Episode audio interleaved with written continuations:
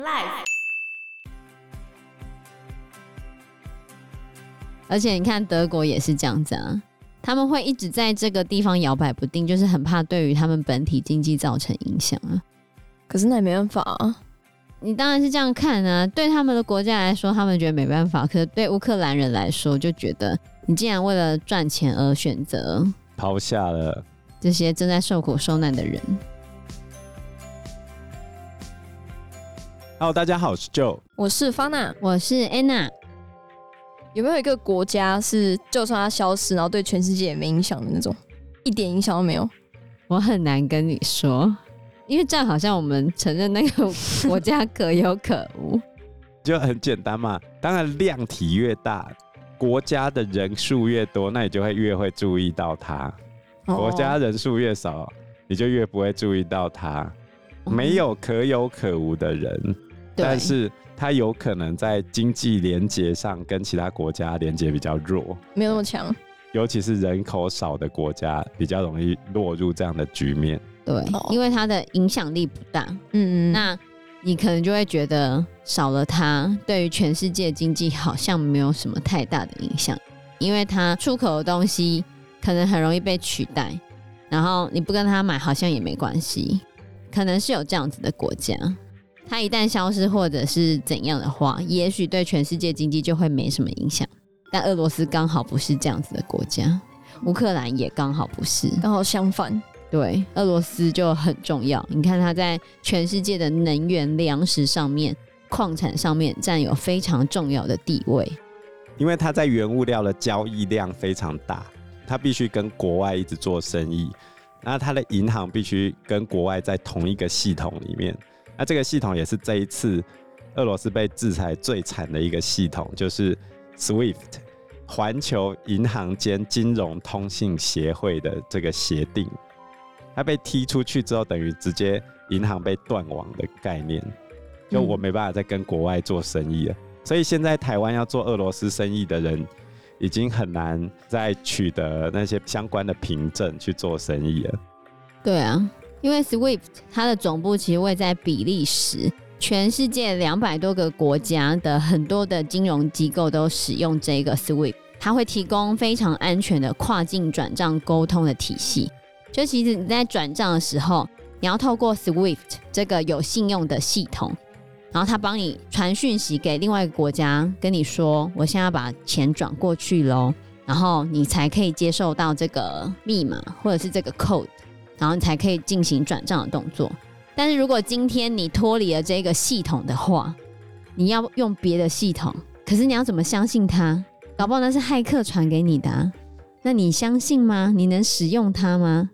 好，所以俄罗斯被踢出这个 SWIFT，对他来说，其实就是在银行上面，就是在金融体系丢了一个金融核弹在他的国家。但是我要讲，没有每一家银行都被踢掉。欧洲还是要跟他买石油跟天然气，所以他并没有全部被逐出 SWIFT，有大部分吗？很多啦，比较重要的银行有好几家被逐出啊，但是还是可以用啊，没有那么严重啊。如果全用的话，瞬间来说是很严重，很严重。但是这个又是伤敌一千自损一千二这样。因为俄罗斯其实他们在入侵克里米亚的时候，原本就有声音说要把俄罗斯逐出 SWIFT，然后俄罗斯之前就已经有研发替代的系统，可是那个研发的替代系统只有十多间外国银行使用而已，根本就没有办法取代，所以它在国际支付转账上面根本就没有什么太大的帮助。除了银行之外啊，在商业上面，俄罗斯受到的影响也非常大。尤其是各大品牌都已经退出了。当时候因为被制裁的关系，卢布开始大幅下滑嘛。有些住在中俄边境的中国人立马翻越边界。你知道他做什么事情吗？怎么样？冲到苹果专卖店，买了一大堆，扫货，整间店全扫，赚翻呢？赚烂了。因为那时候卢布大贬，他等于买下去直接赚三十趴、四十趴、五十趴这样。那很赚呢、欸，对啊？所以苹果后来宣布暂停俄罗斯的市场，而且不再贩售商品，是非常聪明的决定。嗯，因为它其实卖就是赔。而且它也关掉线上交易，就关掉用卢布交易，因 为因为之前又是很多人想说，哎、欸，那我就跳过去用卢布结账，哇，太棒了，赚翻了。对耶，现在都没有，真聪明。对，很多都关了，没没有那么好，你不用，对，没有那么好的。然后后来迪士尼啊，Netflix 还有 Twitter、FB、YouTube 都。各自宣布要针对俄罗斯有相对的特定标准，有非常多啦，反正超多。连俄罗斯人最爱买的运动品牌，Nike 哦，Adidas，艾迪达，对吧？也退了，对吧？艾迪达是德国的品牌哦，可以讲留下来的吗？有哪些是留下来的？大多数的都还留下来，没有宣布的就是没有宣布的就留下来，可是有宣布的像 Adidas、Adobe，然后。Apple，反正很多啦，哦，超多，退出很多，留下来也很多，退出很多。像美国知名大厂，可能就是亚马逊，然后可口可乐、迪士尼啊、HP 啊，然后 Visa 跟 Mastercard 都宣布退出。然后汽车的话，像奥迪、福斯跟宾士其实也都退出。然后日本像 Sony 也退出啊，然后 TikTok 也退出哦。所以整体而言，现在的俄罗斯人慢慢的倒回到苏联时期。根据 BBC 的报道，以外汇来说的话，原本苏联时期就禁止自由兑换外汇，就是去买外币。嗯，现在的俄罗斯银行也对外币现金交易提出限制。所以现在如果有外币账户的话，俄罗斯人最多只能提款一万美元的现金，然后不能提欧元。然后现在想要出国的话，就必须经过大量检查，所以出国是很难的，对吧？因为很多航班都已经取消了，所以俄罗斯要出国很困难的。那火车呢？火车也也没有那么容易了。火车你要看到哪要出境都会经历比较严密的审查。然后再来是媒体的方面呢，因为原本在苏联时期就没有新闻自由嘛。不过现在俄罗斯也没有新闻自由，就是比如说前几天有一个国营电视台的其中一个员工，在主播报新闻的时候，拿一张字卡到主播的后面突然出现去抗议，No war。对，然后还叫大家不要相信现在新闻上报道的东西，你们都被骗了，然后他就被架走了。他是怎么闯入摄影棚的？他本来就是新闻的员工，他是员工啊，对，他本来就是新闻台的员工，但他在。主播播放的时候，赶快冲出去这样子。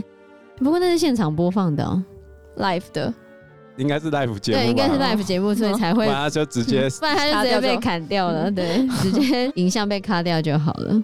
也的确卡掉，他只有出现几秒钟啊。对啊，后面在后置就不会再播了啦，就会剪掉了。然后现在要外出用餐的时候，在苏联时期，一般来说有三种选择：工厂的食堂。这个最便宜，然后再来是火车站的咖啡馆跟酒吧，然后最高级的是餐馆。那现在俄罗斯人其实外食是很多的，跟我们一样。对，嗯、可是麦当劳、星巴克、肯德基其实都已经宣布关闭在俄罗斯的业务了。所以我们刚刚有讲到麦当劳，很多人就狂对狂买了麦当劳这样子。还有 Uniqlo 也被抢购啊。Uniqlo 一开始第一时间说，人民有穿衣服的需求。不要惩罚人民，可是他后来还是退出了。嗯。对，那在日常消费的部分，目前俄罗斯还没有出现大规模短缺的情况。可是像我们刚刚说的嘛，很多国际的品牌都在从俄罗斯撤出，包括 Microsoft 还有 Apple 都在停止对于俄罗斯的供货，所以也许接下来很多东西都会买不到。但笔电还没了，有虽然。华硕被呼吁，可是目前 还没有退出。嗯，对，就嗯，那这样俄罗斯会不会出现移民潮？可是你要看外国接不接受啊，而且他出不来啊，而且他没有钱，那怎么移民？有钱的俄罗斯人，有钱俄罗斯人可能有机会跑掉，可是他现在钱领不出来啊。哦，你只能领一万美金，他现在已经把整个银行体系关掉。有钱的才跑不掉吧？普丁直接把你拉在那，有种你跑看看。跑了，我就把你钱都吃掉，你要怎么办？除非你之前在海外有账户，嗯，对，有啦，就是你原本就在海外有账户的那一种，可能就跑掉。可是如果你把钱存在国家里面的话，就惨了，变废纸。所以就结论来说啊，战争会让欧洲这边的半导体供应链断裂，所以我们暂时还有原料的情况下，对我们的半导体产业是有利的。可是长期的原料短缺，还是会让整个价格上涨。然后原先储存原料不足的中小型厂商，它就会有困难。然后接下来汽车、航运、航空都会有冲击。然后接着就是粮食的部分，各种物品的价格上涨，让通膨的压力不断飙升，我们吃的东西也会越来越贵。然后石油、天然气的价格会让万事万物全部上涨，营收下滑，全球经济下挫甚至崩溃。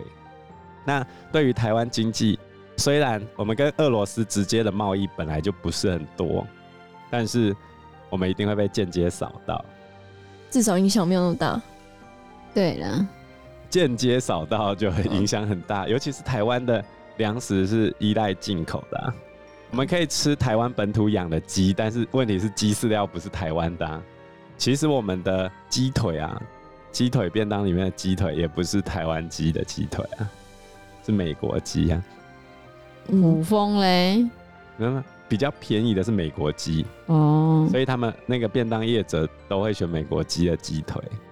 那这些饲料啊、黄小玉跟各种油类品项的上升，全部都会反映在餐饮业上面。所以接下来经营餐饮业也会困难，对我们而言外食更贵。接下来另外一个层次上，就是在欧盟，因为原先俄罗斯跟欧盟是紧密的贸易伙伴，也跟中国是重要的贸易伙伴，那接下来到底会怎样？所以欧盟就一直不敢要大力的表态啊。而且你看德国也是这样子啊，他们会一直在这个地方摇摆不定，就是很怕对于他们本体经济造成影响啊。所以你就会发现欧盟有一些暧昧不明的部分，真的就是石油、天然气。可是那也没办法啊。你当然是这样看啊，对他们的国家来说，他们觉得没办法；可是对乌克兰人来说，就觉得你竟然为了赚钱而选择抛下了这些正在受苦受难的人。对乌克兰人来说，他们挡住了俄罗斯扩张的第一线。如果不是他们挡着，今天倒霉的就是这些东欧国家。那这些东欧国家如果倒掉了，那倒霉的就是德法。今天只是因为德法这些国家可以隔岸观火。还继续想要做生意，所以泽连斯基在德国的演讲里面讲了一句话：美国虽然隔了一个海洋，为什么它却离我们比较近？你们德国离我们这么近，为什么却感觉离我们这么遥远？就为了石油跟天然气啊！总而言之呢，战争继续下去，倒霉的永远都是人民啊！对，全世界都会受到影响。只希望战争赶快结束。都是普丁的问题啊！这样受害的是人民。不过从他的角度，他是为了俄罗斯人民好啊。现在不好啊！我猜他如果知道打下去是指现在这样的话，就不会打了。应该是啊。他现在应该是处于进退两难的状态。对啊，他没有预料到会拖这么久。对啊，一直有说法说他就是现在退得很丢脸，继续打好像又打不赢。所以我就说他的一切考量都是在维系自己政权的稳定性嘛。包含我前面讲的绿贼啊，包含他现在没办法退让，都有很大的成分跟他自己政权的稳定性有很大的关系。你觉得呢？你有没有他们生活的任何情报啊？此时此刻吗？现在还没有特别有感啊。我觉得之后就会有感觉。就比如说像火车没办法动这件事情，因为我有堂姐住在芬兰，然后她是一个人带小孩，所以就变成说。我姑姑是需要去帮她的，她现在就帮不了，就变得情况很棘手。就是如果交通没有办法过去的话，对啊，这就造成很大影响了。不过对于乌克兰人来说更惨了，因为他们很多人是只带一个皮箱、几件衣服，就带着自己狗或者小孩，然后就跑到波兰去。边境的犯罪活动是不是也越来越多？对啊，有啊，甚至有十九岁的女生。被带回家性侵，对，然后中国的人口贩子也出动了，嗯、对，就是去拐很多乌克兰的女孩去中国拐卖当新娘。所以，如果行有余力的话，我们还是尽可能的捐一些物资或钱，去协助这些乌克兰的民众。战争之下，他们才是最可怜的一群人。对，有啊，我们台湾很有爱心，我们真的捐了非常多的钱。对，我要跟那个捐五百万人民币的那个国家喊话。等下小粉红来出征你，不会小粉红有听我们的节目吗？哎、欸，好像有哎、欸，但是我们有哦，还没有被小粉红出征过。有啊，我们听众有中国的哦。有来自中国地区的，应该有一些中国人是支持台湾的吧？有可能是在中国的台湾人听的，会吗？我也不知道。哦，有可能。好，希望小粉红不要出征我们，你们真的太小气了。要么就跟台湾一样捐个六亿嘛。哎呀，他捐这么少是因为他支持俄罗斯，还是因为他真的没钱？应该不是因为真的没钱。支持俄罗斯啊。嗯，对啊。可是我觉得人道需求跟战不战争，我觉得是两件事。但是有中国的网民说，其实中国里面不支持俄罗斯的声音是被拉掉的，所以因为他们的网络只能呈现他们支持俄罗斯的言论啊，啊反战的不支持的就不会呈现在上面，所以你才会看到他们网络上面有一面倒的声浪。但实际上是因为发表反战的那些人，他们的讯息都被挡住了，嗯，没有办法被大家知道，所以也有一些说法是这样啊。好吧，希望世界和平，战争早日结束。是的。好，那我们这集的节目就到这个地方喽。谢谢大家，谢谢大家，拜拜，拜拜。